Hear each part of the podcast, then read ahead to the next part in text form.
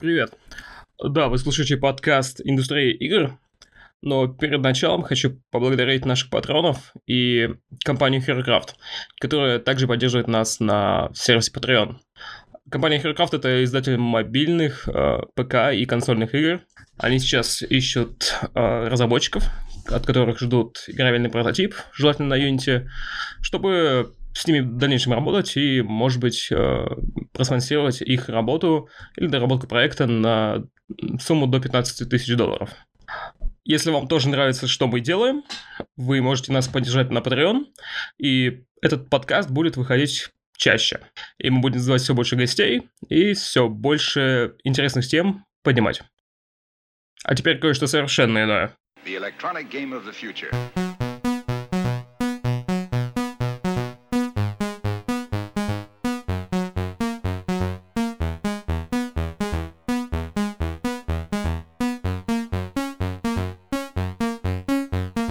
Привет, это подкаст об индустрии игр от издания «Дебати». Меня зовут Евгений Рамазанов. Сегодня говорим об игре Incased.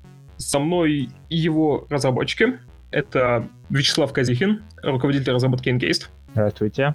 И Марк Райнер, главный сценарист проекта. Добрый день. Привет, ребят. Ваша игра уже вышла двадцать шестого сентября, пару недель назад. И... В ранний доступ. В ранний доступ, да, в ранний доступ. Я уже успел поиграть, и мы ее немного стримили. Наверное, еще постримим, потому что игра, в принципе, мне понравилась. И расскажите немного об игре сначала, что за игра, чтобы я не перевирал, и чтобы вы могли объяснить это своими словами. Ну и как вы вышли в ранний доступ, и успехи, неуспехи. Хорошо. А, значит, мы разрабатываем Incased. Это изометрическая эр пи джи, олдскульная, можно так сказать, в там... русскоговорящей, для русскоговорящей аудитории мы, естественно, ее а, зачастую позиционируем как единственный настоящий русский Fallout. А, для того, чтобы там игрок или наш какой-то человек, который интересуется, быстро сориентировался, о чем же все-таки идет речь. Но вот если вкратце, это такая относительно... Это такой действительно относительно модернизированный Fallout, в котором мы все проблемы э, и там нововведения, которые за последние двадцать лет произошли, э, э, делаем на современный лад, а уже э, саму идеологию, как бы глубину геймплея и какие-то отсылки к прошлому делаем вот как раньше, по, по, по старинке. Э, значит, э, у нас действие игры происходит э, в куполе. Это такая огромная аномальная зона, которую обнаружили в семидесятых годах. У нас, в принципе, действие всей игры, всей игры происходит в семидесятые, альтернативные. А игрок является сотрудником корпорации Кронос, которая э, единолично занимается там, исследованием, эксплуатацией купола.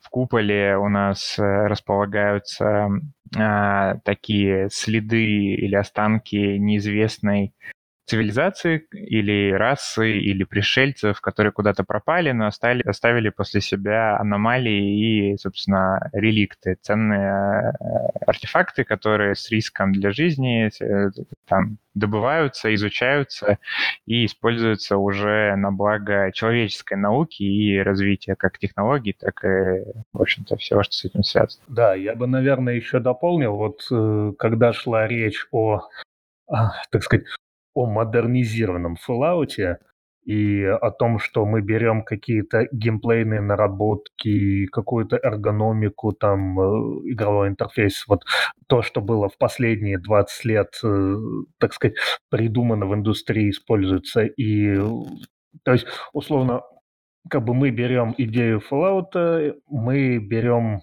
как бы, общую какую-то... общее настроение Fallout, берем вот э, все эти вещи, которые делают игру, собственно, современной.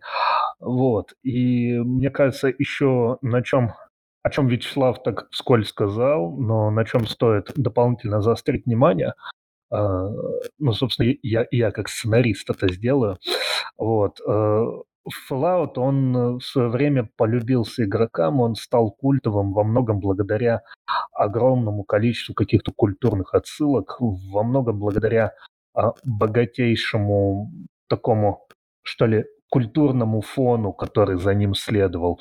То есть, на самом деле, Fallout, он не только обращался к постапокалиптической литературе, не только обращался к кино, там, типа «Безумного Макса» или «Парень и его пес», вот, не только цитировал там какую-то научную фантастику.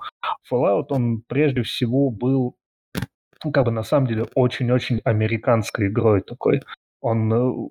То есть вот как у нас э, есть вот Атом-РПГ в России, да, который очень сильно популярен, потому что это такая очень сильно русская игра.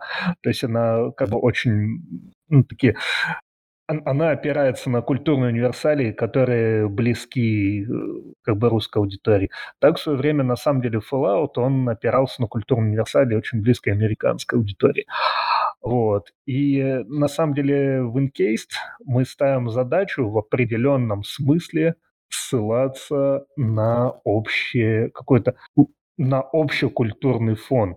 То есть, как бы в каком-то смысле мы пытаемся вот это вот ощущение богатого культурного фона, которое было присуще Fallout, перенести на Encased, но сделать его гораздо шире. То есть не делать это чисто русской игрой, не пытаться сделать какую-то чисто западную игру, а вот именно как бы игра, которая будет максимально близка вот в плане культуры вообще практически игрокам с лю...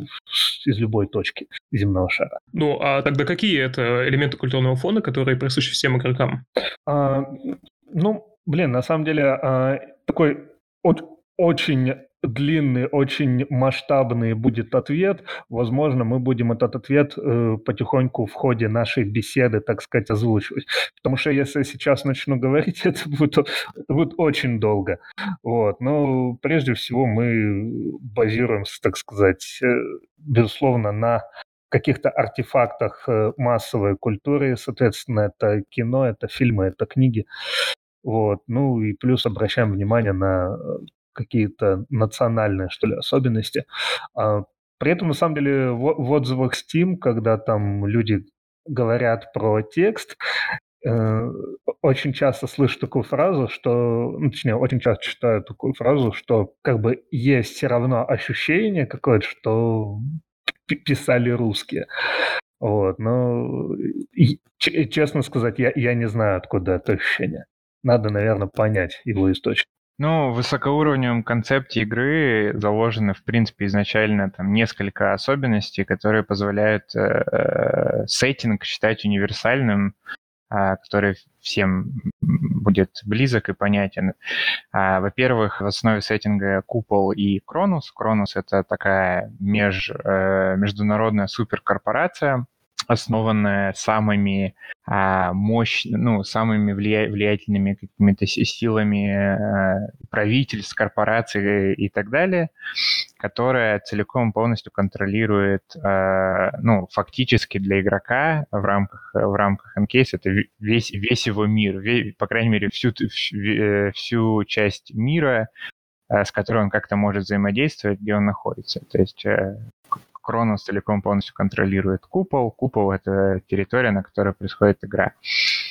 Директора Кронос, Кронос как корпорация, или как, как у нас называется Кронос Foundation по-английски, разделен на пять крыльев. Это пять таких супердепартаментов, которые у каждого своя специализация. Черное крыло — это военные и э, там полицейские службы безопасности и так далее. Белое крыло — это ученые и исследователи. Синее крыло — это э, инженеры и, и, там, исслед... и ремонтники, исследователи.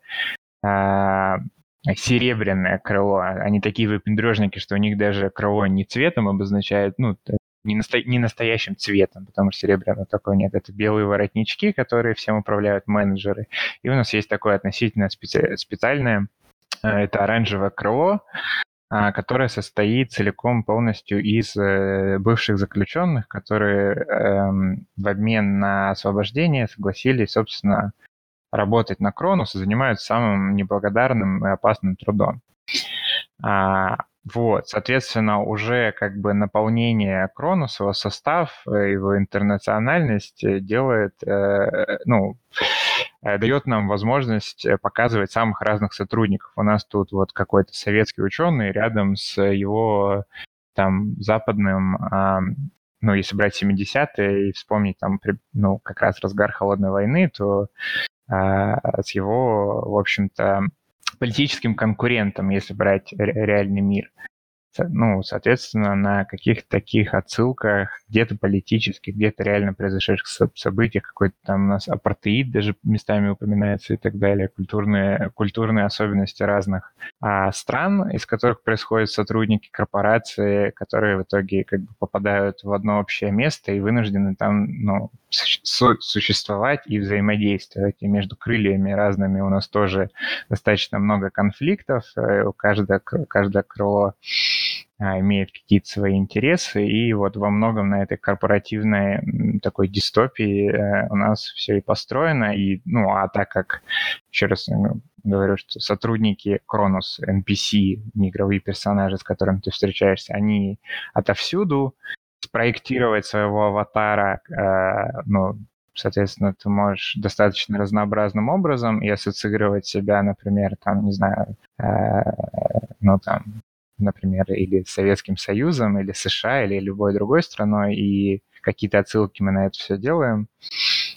то так, так, такая, такой набор, наверное, позволит большинству людей адекватных найти для себя, ну, какие-то точки соприкосновения. Это если не брать все культурные отсылки, которые Марк перечислил в том числе. Я немножечко дополню.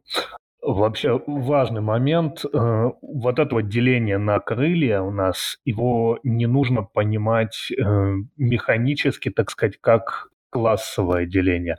То есть в игре, не, ну, это не, Incase это вообще не классовый эр пи джи, и никаких игровых классов у нас внутри не существует. То есть вполне реально, на самом деле, сделать себе ученого как бы с интеллектом один. Единственное, что будет вопрос, как ты вообще будешь этим ученым взаимодействовать со всеми остальными, так сказать, учеными, и, на, и насколько ты уместен будешь там в этой среде. Вот. На самом деле даже такому ученому, в принципе, найдется применение, только, ну, возможно, в виде лабораторной макаки. Вот. А деление на крылья, оно скорее такое социальное, такое немножечко кастовое. Вот. То есть, ну, на самом деле... Вообще история Incase, она во многом про то, что вот есть этот купол, э, это такая замкнутая система, в которую, соответственно, попадают, проникают люди и создают там как бы невольно, невольно воссоздают цивилизацию в миниатюре. И это на самом деле история про то, что люди, они в любых условиях остаются людьми, так сказать, со всеми плюсами и минусами вот этого факта. Вот, потому что... Ну, причем, скажем так, как э, покажет в дальнейшем сюжет, э, минусов, наверное, того, что люди — это люди, это все-таки минусы все-таки больше. Вот, потому что, ну, у нас есть такая н- немножечко пессимистичная точка зрения, что, в общем, ус- условия купола, они будут приводить только, скажем так, к деградации определенной цивилизации. А насколько вообще создание персонажа, отношение к разным крыльям или навыкам, или статы влияет на то, сколько информации из игры ты получишь? То есть, насколько, куда пойдет твой сюжет, развитие персонажа и история? Ну, тут мы не будем обещать как бы слишком многого. Фактически мы не стали встраивать какие-то совсем олдовые механики, наподобие механики того, того, как в Аркануме, например, если у тебя слишком низкий интеллект, ты даже книги не можешь читать и, соответственно, не можешь извлекать из игры информацию. У нас это все находится на таком мета-уровне, информация все-таки владеет игрок, как, ну, как, как человек, который он извлекает из мира. Из-за своих характеристик, из-за своего крыла, из-за своих выборов, которые человек сделал, ну, игрок сделал по ходу игры, его аватар будет там, ну, где-то в чем-то ограничен, какие-то там, условно, квесты или небольшие ситуации, они, в принципе, задуманы для, ну, для случая, когда игрок играет за определенное крыло и так далее, но, в принципе, ограничений по... ну, такое по, по, по извлечению информации о мире, о сеттинге, ограничений нет. А как повлияет этот выбор крыла? Ну, это один из самых важных выборов на этапе создания персонажа, плюс выбор там способностей и основных характеристик, из вторичных и так далее, на прохождение. Ну, Как я выше пытался донести мысль, что у, у крыльев в Кронос есть определенные терки между собой, поэтому там вот начиная с стартовой зоны, которая сейчас в раннем доступе, уже можно почувствовать к себе различные отношения там, различных персонажей в зависимости от того, кем ты играешь, и те возможности, которые у тебя в связи с этим появляются. То есть где-то в какой-то ситуации ты можешь себя проявить как доктор, в какой-то ситуации ты можешь себя проявить как ученый, в какой-то ситуации ты вообще ничего не можешь сделать, потому что, ну, как бы нет ни одной причины у персонажа тебе там доверять или прислушиваться к твоему мнению.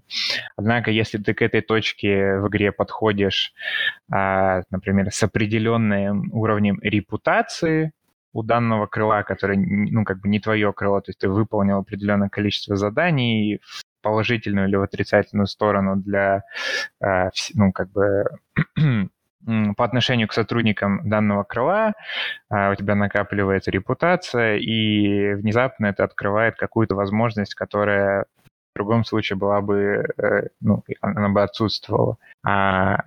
Особенностью сюжета, точнее вообще как бы особенностью Encased является то, что мы показываем события до, во время и после апокалипсиса. То есть мы начинаем до, собственно, пролог и вообще даже непосредственно наши действия приводят, можно сказать, к апокалипсису, ну или, по крайней мере, мы являемся непосредственными участниками этого процесса. И затем уже оставшуюся большую часть игры мы проводим в таком постапокалиптическом мире, хотя постапокалипсис локален для купола, или, по крайней мере, у игрока нет никакой информации о том, что происходит за его пределами. Вот. И уже в этой части постапокалиптической старая, скажем так, старой формации, вроде крыльев, старая репутация, она учитывается для... Эм, ну, учитывается некоторыми персонажами, она как-то влияет, она открывает какие-то возможности, так же, как по-прежнему продолжают действовать характеристики, проверка обилок и так далее. Но, по сути, происходит такая перезагрузка мира, образуются новые фракции, новые какие-то объединения, и уже нужно э, ну, применять свои навыки, характеристики и репутацию вот в этом новом мире. Но, тем не менее, все твои действия с пролога, с самого старта игры, они все запоминаются и как-то транслируются туда. А, вообще немножечко дополню то, что сказал Слава насчет системы репутации. Мы, мы ее очень любим. Она у нас, как мне кажется, сделана ну, макс- максимально интересным образом. То есть, вот когда вы играли в Encased, вы наверняка обращали внимание на то, что у нас есть раздел, посвященный репутации с, определенным, ну, с определенными фракциями, и там указано, так сказать, указан перечень тех действий, которые положительно повлияли на твою репутацию, скажем, с фракцией «Белое крыло», и те действия, которые отрицательно повлияли на твою репутацию. Причем... Ну, то есть мы как бы э- этой системой хотим показать, что выбор, который ты делаешь по ходу игры, он реально важен, он реально работает, и его последствия остаются с тобой практически до самого конца. То есть э- э- вот... Ты говорил о том, что некоторые жалуются на то, что текст слишком русский, ну или отдает э, чем-то русским. Когда я читал его, вообще показалось, что он э, ничего, ну, не отдает чем-то русским, но сделан очень грамотно. Дается именно столько информации, сколько нужно на то, чтобы э, понять, что происходит, и не больше. Обычно в эр пи гэ наворачивают горы текста, э, из которого разобраться сложно. Почему вы так именно выбрали вести повествование? А, ну, на самом деле, здесь, по сути, несколько причин есть. То есть, первая причина – это то, что все равно как-то со временем, когда пишешь текст, со временем начинаешь понимать его, прежде всего, функциональное значение. То есть, да, у текста есть художественная сторона, он должен быть интересным, он должен быть легко читаться, он должен там показывать ярких персонажей и давать какие-то интересные ситуации. Вот, но в целом у текста также всегда есть функциональная сторона. То есть, на самом деле, мы исходим из того, что каждая э, текстовая нода, ну, нода – это вот, по сути, как бы э, кусок текста, который вот Ну, то есть вот показали игроку, там нажали на кнопку «Продолжить», и показывается следующая нода. Вот. И мы исходим из того, что каждая нода, она должна быть содержательной. То есть она должна нести какую-то информацию. То есть, ну, как бы, судя по отзыву, вот, который я сейчас услышал, да, это, эта схема работает. Круто. Кстати, про интернационализм в игре, что там много разных национальностей и представителей. А в самом начале, в вступительном, когда, я, когда игрок э, добирается до базы, э, есть сценка, где он смотрит на всех представителей э, крыльев, и один из них русский. И в тексте на русском языке он говорит, что этот русский, он не понимает по-английски. Что в контексте русификатора, ну, в смысле, русской локализации звучит забавно. Забавно это читать. На, на самом деле удивительно, что вот сейчас эта тема поднялась, потому что буквально вчера мы обсуждали вот этого персонажа как раз, и была идея, что в английской версии э, диалог при той же структуре, он выглядит так, что игрок с ним, с этим персонажем объясняется жестами, а в русской версии он с ним говорит. То есть это как бы такая, как, как получается, такой слом четвертой стены своеобразный. Вот, ну, посмотрим, как мы на самом деле это сделаем. То есть, ну, в любом случае, всегда есть простор для каких-то игровых условностей, и всегда нужно понимать, что, ну, скажем так, игра — это не жизнь, игра — это художественное произведение, и какие-то условности в ней все равно могут присутствовать. Окей. Okay. Ну вот, игра вышла двадцать шестого сентября, прошло уже пару недель. А какие у вас результаты? Я посмотрел страницу Steam, там восемьдесят пять процентов положительных, думаю, вы рады. По крайней мере, счастливее разработчиков Fallout New Vegas, которым не заплатили за восемьдесят четыре процента на метакритике. Но как у вас дела с отзывами, с поддержкой игроков, с критикой? А, ну, мы, безусловно, очень рады. То есть, по крайней мере, в... Вот именно, если это слово «метрики», не очень, не очень мое любимое, потому что мы все-таки делаем игры не ради них, но, тем не менее, они просто-напросто, назовем их слово, приличные или даже хорошие. То есть мы, гора... ну, мы боялись очень сильно, мы очень сильно волновались, мы... ну, для нас была реакция не очень, не очень предсказуемая, что именно произойдет, и, как, и какая будет реакция, какие будут отзывы, и, например, что именно будет указано в негативных отзывах, которых как бы, тоже достаточно много, и там понятно, что не Steam'ом еди, единым, мы ну, много где их изучаем, наши соцсети, не наши соцсети, какие-то публикации и так далее.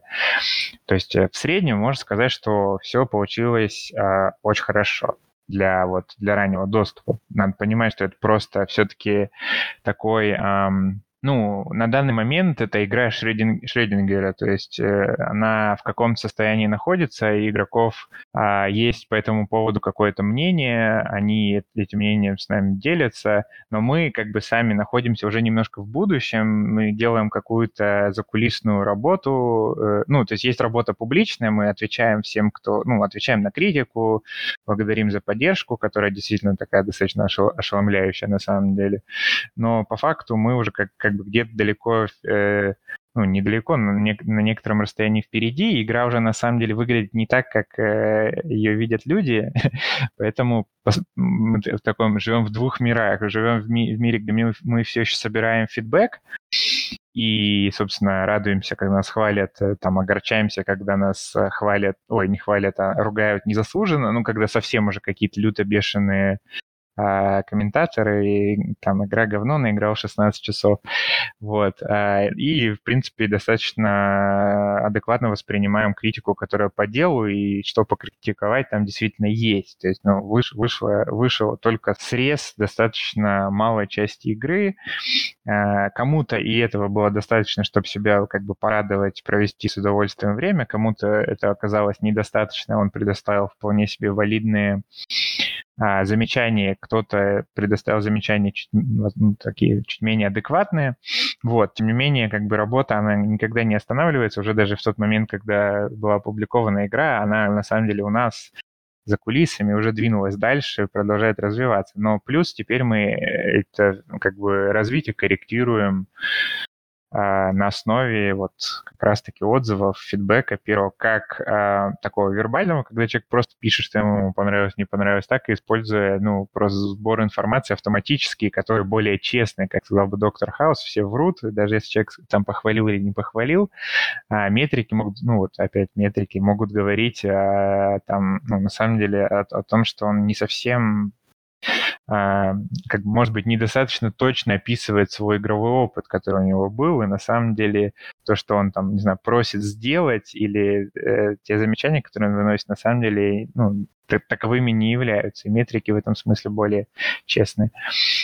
Просто мы за кулисами знаем больше информации о том, сколько действительно люди поиграли, например, сколько людей вообще выбралось из Магеллана, это вот, ну, стартовая локация а, в игре, сколько из них там провело где времени, какие у них возникли проблемы, кто-то там на голод, жажду, сон а, жалуется, но мы, мы точно знаем, у кого проблемы эти возникли, а у кого нет.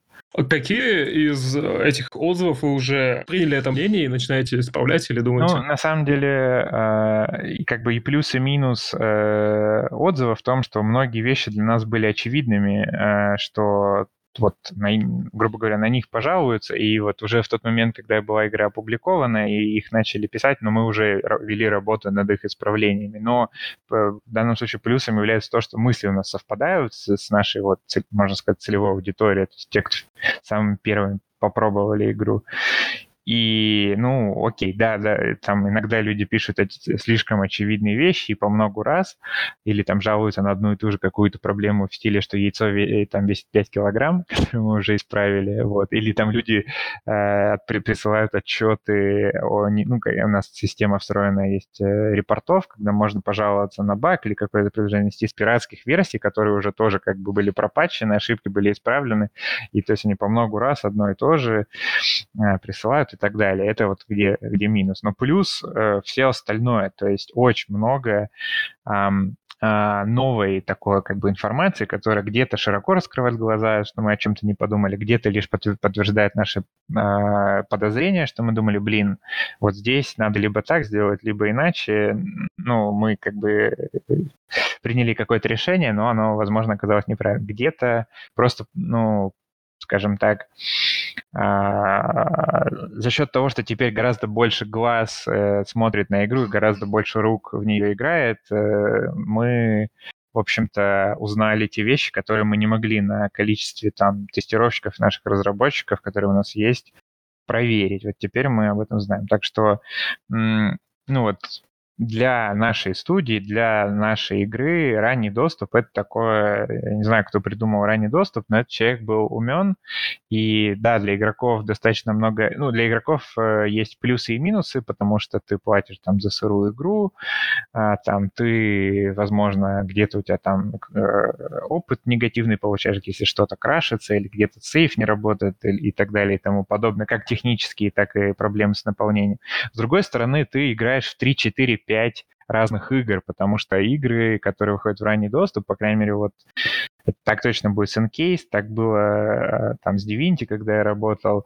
По сути, это все, ну, не абсолютно, но достаточно разные игры, как и в плане сюжета, так и в плане там механики, интерфейс четыре или пять раз меняется, и ты заплатил один раз, но ты, по сути, поиграл в пять игр, так что в этом можно а, найти какие-то такие положительные стороны по количеству контента, который ты получаешь. Плюс ты непосредственно повлиял на разработку, плюс ты э, проследил весь путь. Это как ребенок, ну, то есть становится на ноги, потом взрослеет, развивается, становится полноценным. То есть вот, собственно, с э, такой урезанной версии ты даже э, проходишь весь путь вместе с нами, ну, игрок, до конца и, в общем-то, видит все изменения.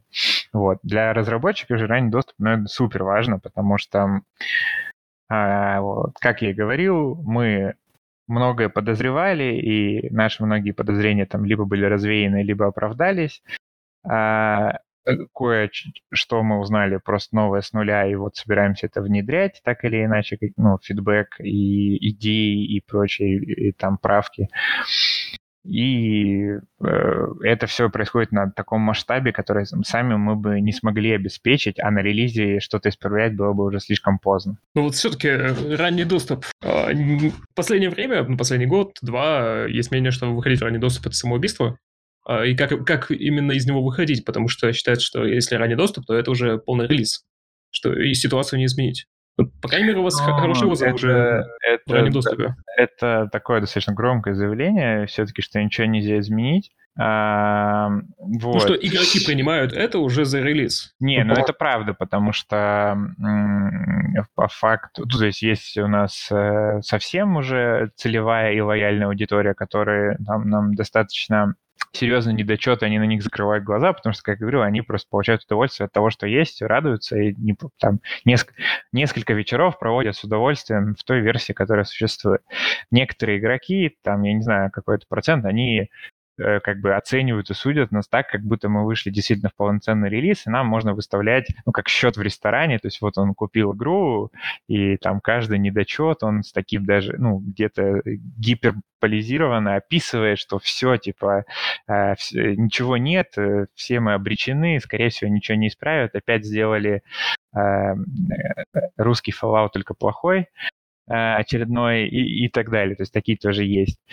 А, ну, наверное, потому что мы, то есть вот у нас был такой не инди-инди, а такой немножко, назовем, independent подход в создании студии, в развитии как бы нашего проекта. Первое в том, что мы там, там не знаю, например, восемьдесят пять процентов наших всех ресурсов и усилий тратили на разработку, что и должно быть, потому что игра должна быть хорошей, а пятнадцать процентов или даже больше тратили все-таки на как бы общение с, ну, с нашей аудиторией, с объяснением как бы вот как раз-таки высокоуровневую как какой-то модели, о чем же все-таки это будет игра, как она будет выглядеть, с, со сбором идей от них и так далее. И поэтому мы подошли к этой точке, вот к раннему доступу в состоянии, когда игра, ну, скажем так, она более-менее неплоха. То есть я ее оцениваю, возможно, как бы, зная все недостатки ниже, чем игроки в среднем, но как бы она неплоха, скажем так.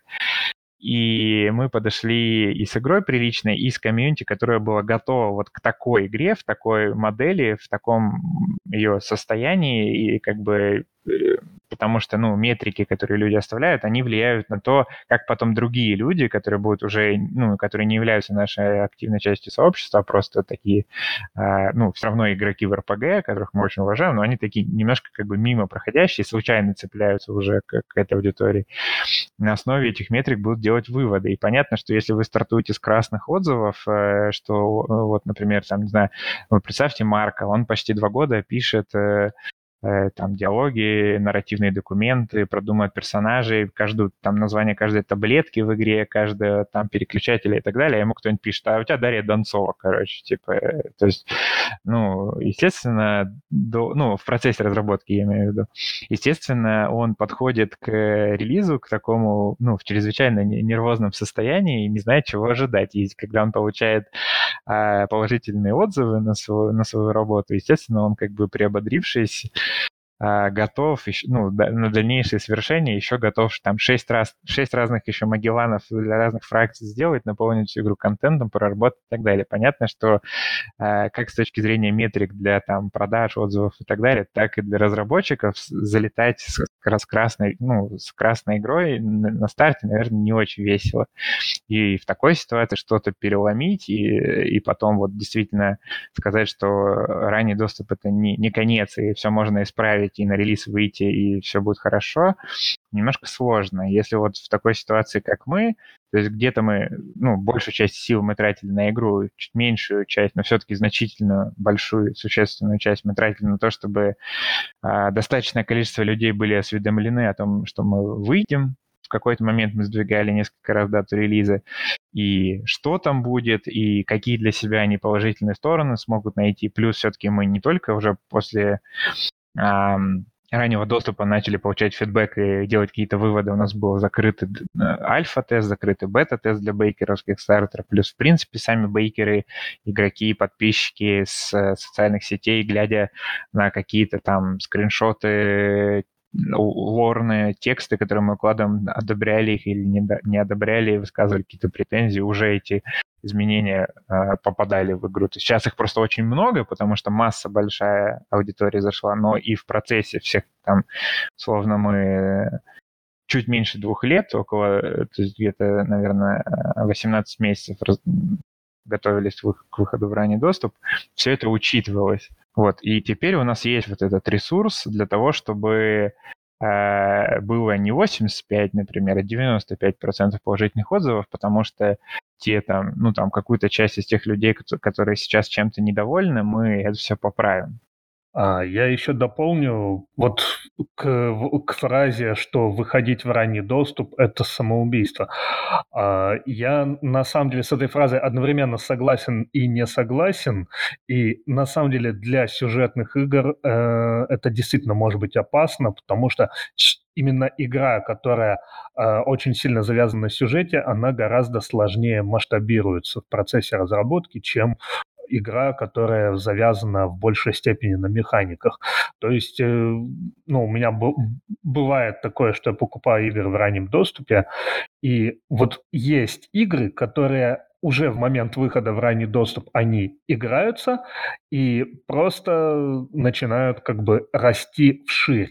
Вот. А сюжетная игра, она, ее задача, по сути, расти не только вширь, но и как бы в длину. То есть и большинство отрицательных каких-то отзывов, они связаны как раз с тем, что для людей, не, ну, вот, люди чувствуют какую-то недостаточность вот именно продолжительность игр. То есть, понятное дело, что они там наиграли шестнадцать часов, там двадцать часов, даже больше, э, проходя всякие сюжетные квесты. Но, тем не менее, ну, от очень многих отрицательных отзывов остается ощущение, что человек просто хотел пойти дальше, и ему пока не дали. Вот. Поэтому очень, очень многие отрицательные отзывы, они выглядят в духе, что игра хорошая, но плохая. Или пока плохая. Вот. И очень многие отрицательные отзывы заканчиваются фразой типа «я по- пока пишу отрицательный отзыв, но надеюсь, что я в будущем приду и после патча исправлю его на положительный». Вот. И на самом деле эти отрицательные отзывы, они тоже так в каком-то смысле ободряют. Можно сказать, что в целом причина, почему Инкейс успешно вышла, это что вы заранее еще на Kickstarter и в своей группе сформировали сообщество, которое хотело, которое ждало игру, и вот теперь, увидев ее, может быть, малая часть сказала нет, а большинство сказали да, потому что они знали, знали в каком виде игра выйдет в ранний доступ. Ну, так и есть. И, конечно, знали на сто процентов, наверное, это сложно подтвердить, потому что даже мы, наверное, до последних двух недель до конца не знали, что именно вот мы успеем заполишить в том виде, который достаточный для того, чтобы это как-то показать, что-то вообще лучше отключить нафиг, потому что слишком рано это показывать, хотя там мы вложили какое-то количество сил, ресурсов и реализацию там той или иной фичи, вещи и так далее, какого-то, может быть, персонажа скрыли со сцены временно, потому что его, вот как, ну, тавтология, его время еще не наступило, и он себя покажет позже. Но, да, мы, у нас были закрытые тесты, у нас были стримы, мы объясняли, что вот это, вот это, вот это, а, ну, собственно, мы делаем, это будет в раннем доступе. Где-то мы, конечно, поднаврали или что-то там не успели, или что-то поменяли, заменили одно на другое. А, плюс в игре достаточно много там на кнопки наводишь, говорят, не в этой версии, не в этой версии. Вот, с отсылкой на то, что есть вот запланирована такая там, не знаю, какая-нибудь псионика или, или там стелс, или какие-то игровые системы достаточно мощные, которые еще дополнительные слои, ну, крутости, что ли, добавят, но их там сейчас нет. То есть вот это смесь того, что мы с аудиторией работали, то, что мы ее подготовили, проинформировали, проинформировать ее на сто процентов честно, и, ну, не для них честности, а именно вот в том, что совпадает то, что ты обещал, с тем, что ты в итоге, когда нажал кнопку билда, ты получил невозможно, но мы были максимально близки, насколько это было возможно. Плюс мы обозначили в самой игре некими там заглушками, аккуратно сделанными, а что будет в будущем, это вот позволило большей части людей адекватно отреагировать и, ну, оценить. Ну и по итогу, как думаешь, для кого игра сейчас в раннем доступе? И в ближайшие, например, месяцы, то есть как, когда ее можно покупать и кому? Сейчас ее можно покупать тем, кто, в принципе, покупает все ролевые игры и там а, при этом, ну, все равно понимает, что ему не, ну, не все заходит. К счастью, мне кажется, для этого уже на всех платформах есть кнопка рефанда. Мы вообще абсолютно не обижаемся, когда игру рефандят, потому что, может быть, просто для них действительно еще не настало время. а позже пусть попробуют еще, еще раз, чем разочаруются. Но, опять же, вот в среднем, если смотреть на матч, если человек хочет, если человек э, любил первый, второй Fallout и даже вот третий, четвертый, и, или там любые другие изометрические игры, и в особенности ему нравится, например, последний Divinity, потому что у нас, если ну, какая-то там идеология идет из старых игр, типа Fallout, глубина, разветвление и так далее, то именно вот интеракции, как бы степень, на все в мире можно нажать, на все можно посмотреть, прочитать, что это делает, как-то с этим попытаться взаимодействовать, здесь вентиль покрутить и так далее. Это ближе к вот к, к, к новой старой школе типа Divinity. А, вот, то эти люди для себя там найдут достаточно уже наполнение, которое им позволит неплохо провести несколько вечеров, а то и больше. Ну, от человека просто очень сильно зависит. Я думаю, там, условно, какие-нибудь там осенние каникулы или там отпуск, несколько вечеров можно с большим удовольствием провести, если это действительно ваш жанр, ваш, скажем так, сеттинг. Причем даже если это смежно, там, условно, там, мне кажется, любителям сталкера N-Case вообще должен на ура заходить по причине наличия многих знакомых элементов, даже если они больше про, сами по себе про экшен, а, нежели чем эр пи джи.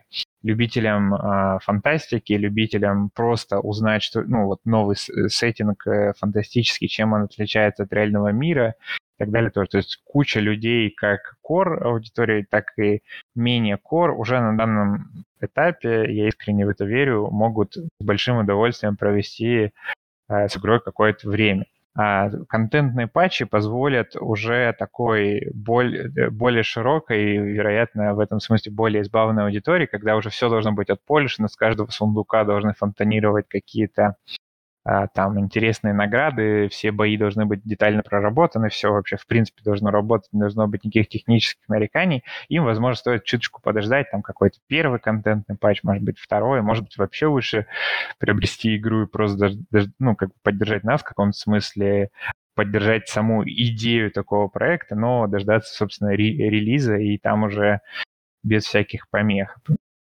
поиграть. Но вот я к себя к такой аудитории не отношу, но я знаю, что есть люди, которые играют вот в ранний доступ, и во многом из-за того, что, по сути, он получает несколько разных реалий игры, и когда он играет в первую версию, во вторую, в третью, вот для них это вообще must-have, потому что мы столько будем перелопачивать, чтобы все было в итоге идеально, что можно в такие три-четыре неплохие игры в процессе поиграть, а потом еще в финальную, самую хорошую. Будет отсылка на Сидоровича. А, не знаю.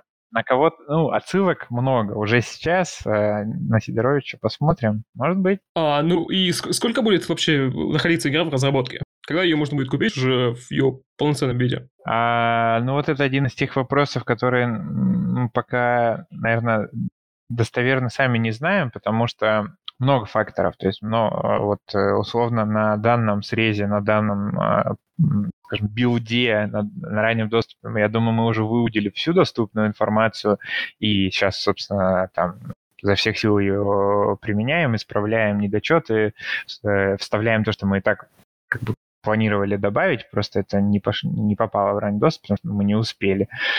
Вот, для контентного патча, который будет где-то там в, в, в конце года, такое первое большое расширение, мощное действительно, когда реально много всего добавится. Сейчас мы в основном исправляли ошибки в виде хотфиксов, мы исправляли э, совсем какие-то очевидные вещи, механики немножко поменяли, жал, на которые жалобы были типа веса, там, голода и так далее. Вот. А сколько таких крупных расширений будет, э, прежде чем мы скажем, все, достаточно, ну вот, ну или там у нас просто, там, не знаю, кончится время и деньги, и команда скажет, все, мы погибаем, мы пока не знаем. Это точно будет в следующем году, не в этом. Это будет, скорее всего, все-таки во второй половине года. Но выводы, ну, как бы какое-то решение, когда все готово, мы будем делать на основе вот этих крупных обновлений, в результате которого мы будем получать крупные порции, соответственно, обратной связи. Ну, в случае пораженческого сценария у вас уже есть план. Накройте студию куполом и разделитесь на пять фракций. Ну, мы позитивно, к счастью, настроены. Мы просто считаем, что если вот э, на данном этапе многим зашло, то дальше хуже уже точно не будет, потому что мы столько всего припасли, и, ну, там, если честно, Я надеюсь, что мы обладаем достаточным количеством таланта, чтобы не запороть хотя бы то, что есть уже, и только двигаться вверх все время, а не вниз. Надеюсь, что у вас получится. Хотите что-то сказать напоследок тем, кто захочет сыграть, или тем, кто просто дослушал до конца подкаста?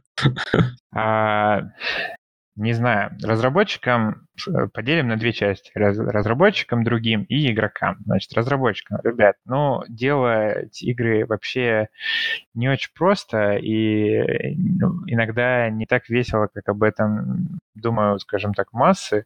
Тем не менее, вот серьезно, это мой какой-то третий релиз, но первый релиз, третий релиз крупной игры, первый релиз а, в качестве руководителя, человек, который больше всех сидеет, больше всех волнуется, ну, наверное, предположительно, больше всех волнуется, вот, и тем не менее, это чувство, вот, действительно, когда ты уже начинаешь читать красные, желтые, синие и другие отзывы, и видеть, там, как онлайн растет в Стиме, как твоя игра попадает там на главную страницу или там на другом магазине Storefront, это, наверное, практически ничем не сравнимое удовольствие, поэтому, несмотря на все преграды и боли, двигайтесь в этом направлении, желательно с как можно более интересными играми и проектами, а не всякими змейками.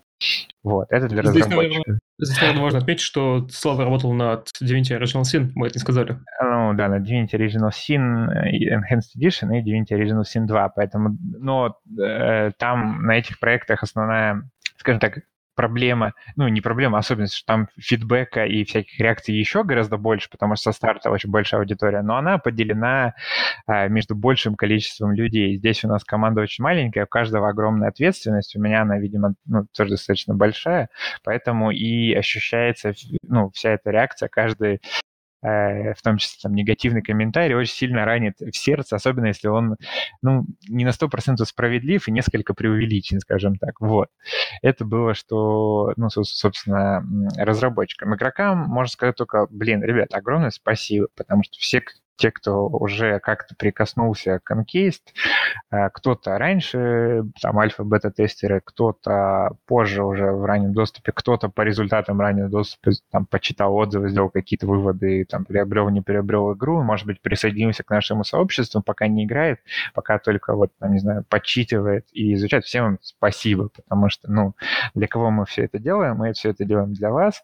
То, что большой части понравилось, более или менее понравилось, и мы как бы продолжаем вместе все равно двигаться вперед, потому что мы действительно каждый, там, каждый позитивный, негативный, средний комментарий изучаем, прикидываем, что мы можем с этим сделать, можем ли мы себе позволить а, произвести вот те изменения, которые вы просите, имеют ли они смысл, потому что, ну, игроков очень много, абсолютно все реализовать, конечно, невозможно, и просто, ну, не всегда имеет смысл даже. Тем не менее, как минимум мы взвешиваем эти идеи и мысли, и если можем, если они действительно уместны, то, естественно, мы прилагаем все силы, чтобы они туда в итоге попали, и вы при, там, если вы уже играли при повторном прохождении, если вы еще не играли при первом прохождении, получили действительно удовольствие, что вы с толком провели время, и, ну, какую-то вот высокую идею, она, наверное, все-таки есть за игрой, поняли, и она с вами как-то осталась. Марк, у тебя? А, на самом деле, я как раз вот в этот момент, когда этот вопрос звучал, я, к сожалению, отходил, вот, поэтому я даже не совсем в курсе, какой был вопрос. Вопрос был, что у тебя есть, чтобы сказать, напоследок. А, напоследок? Ну, на, на самом деле, я очень рад, что вообще... Он рад, что не Дарья Донцова оказалась. Нет, этому, безусловно, тоже рад. Вот, я на самом деле очень рад работать над Enhanced. Это, ну, практически моя самая любимая на сегодняшний момент игра из тех, что, ну, из тех созданий, в которых я участвовал. Вот. И плюс я как бы люблю Enhanced в нынешнем виде, но я еще больше люблю Enhanced вот в его будущем виде, вот а, ту идею, которая сейчас выкристаллизовывается, собирается и ко- которой, я надеюсь, будет максимально соответствовать итоговый проект. То есть э, как бы всем, кто с нами, опять же, конечно, хочется сказать спасибо, э, тем, кто к нам присоединится, тоже хочется сказать спасибо, и Хочу, в общем, напоследок озвучить такую мысль, что не, не расходитесь, дальше будет еще лучше. Вот. И у меня еще два вопроса. Что больше нравится, играть или разрабатывать игру? А, в, и, играть именно в инкейст или играть просто во что-то? Ну да, вообще. Может быть, и в инкейст. А, ну, на самом деле, у меня чувство, что последние года четыре мне все больше нравится именно процесс разработки, и все реже я именно играю. То есть у меня даже дома возникает ситуация, когда я прихожу после работы, и вместо того, чтобы там играть, расслабляться и сериальчики смотреть, да, там книжки читать, я сажусь и начинаю что-то писать, там придумывать и так далее. Вот, то есть, ну, в, в последнее время я понимаю, что меня все больше затягивает именно сам процесс разработки. Слово. Ну, тут э, сложный вопрос, э, как они все и есть. Э, для меня надо понимать просто, что вот Марк сценарист, у него есть зона ответственности, она очень большая, и действительно важно, чтобы не получилось Дарья Донцова, но у меня тут вообще типа целый SimCity. Потому что помимо, собственно, я делаю того, что делаю игру, я думаю о том, где мы будем сидеть, э, там, э, кто у нас присоединится к команде, э, может, будем ли мы, там, не знаю, выпускать комиксы по инкейс, может быть, мы аудиоспектакль сделаем, с кем бы нам еще познакомиться, чему бы у нас, ч- чему бы нам у них научиться, как нам э, там, начать делать то, что мы делаем еще лучше, более эффективно, чтобы те там ресурсы сильно ограничены, что у нас есть, более эффективно использовать и действительно больше для игроков ну, всего интересного успеть сделать за то же самое время с теми же самыми силами. Поэтому, ну, понятно, что разработка — это на самом деле, ну, это же целая жизнь, то есть да, она занимает э, там какое-то просто невероятное подавляющее количество моих ментальных, физических усилий, она со мной все время, поэтому... Ну, это, типа, самое главное, чем я, в принципе, занимаюсь, как, как персона, как человек. Тем не менее, я все еще э, играю в игры других людей с огромным удовольствием. То есть я э, по-прежнему остался игроком, и меня это чрезвычайно радует, потому что я послушаю какое-нибудь интервью, там, условно, директора Obsidian, ну, си и о Obsidian, он говорит, ну, вот, что-то мы разрабатываем, мне там дела, дела, дела, я там восемь недель, а это два месяца ни во что, ничего не запускал вообще, ничем не знакомился, ни во что не играл. Я, если честно, не очень стремлюсь вот прям туда, то есть надеюсь, что мой SimCity не разрастется до такого состояния, что я перестану э, там, ну, во-первых, запускать новые игры, там, или старые в том числе, и, и самое главное, что я перестану получать от них удовольствие. Я играю с огромным удовольствием. Это меня как бы перезагружает, позволяет вернуться и вот в мой вот этот градостроительный, игростроительный симулятор, и там, ну, еще более успешно оперировать и развивать, и так далее. У меня такая, такое состояние. И когда порт на Switch?